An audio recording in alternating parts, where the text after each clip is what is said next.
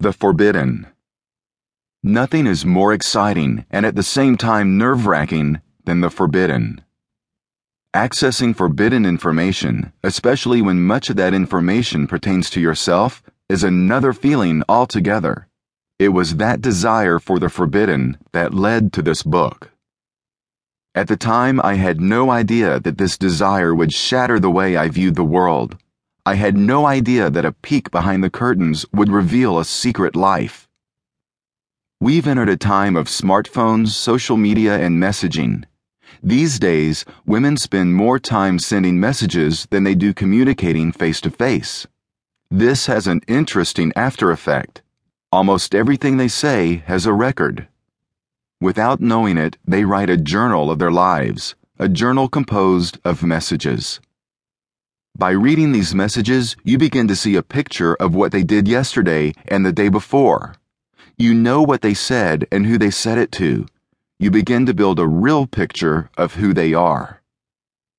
The thing that makes all this even more fascinating is that they don't believe anyone is watching, and because they don't believe there's anyone to judge them, you can see when they lie, when they cheat, who they really care for, and whom they only pretend to care for. When they think nobody is watching, the same person you have spoken to countless times becomes somebody else suddenly and entirely. The Keylogger. Years ago, I installed a keylogger on my laptop. I was curious to know if a girl that I was dating was talking to other guys. With that keylogger, I was able to record her passwords for all the messengers and social media networks she had used. I didn't find what I expected. As my life continued, I kept the keylogger on my computer and gained access into the private lives of whomever I was dating at the time. I began seeing patterns and I started to record a lot of the information that I found. I was able to see what they told their friends about me, what their friends said about me, whom they were talking to, what they were saying, where they went, and who they went with. Was it an invasion of privacy? Absolutely. Would I recommend anybody to do the same? Of course not. However, I learned some very important life changing lessons.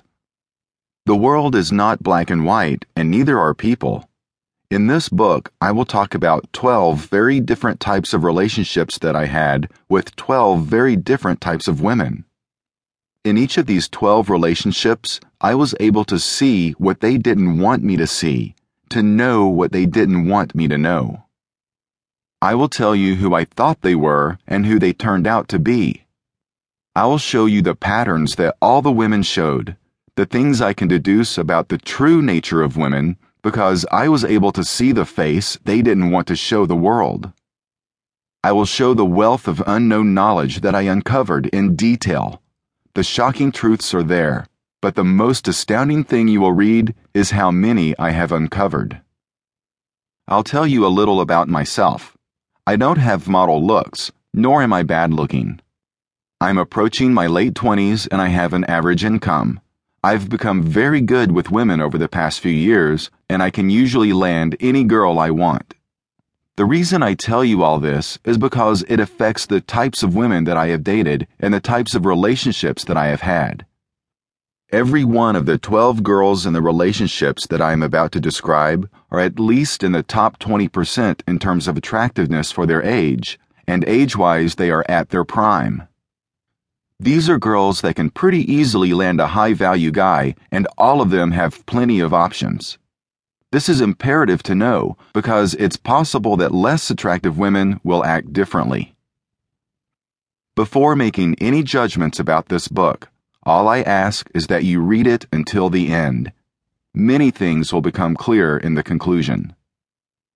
All names and hints to whom these women are will be withheld. I will start in order with the first of 12 girls. I will call her number one.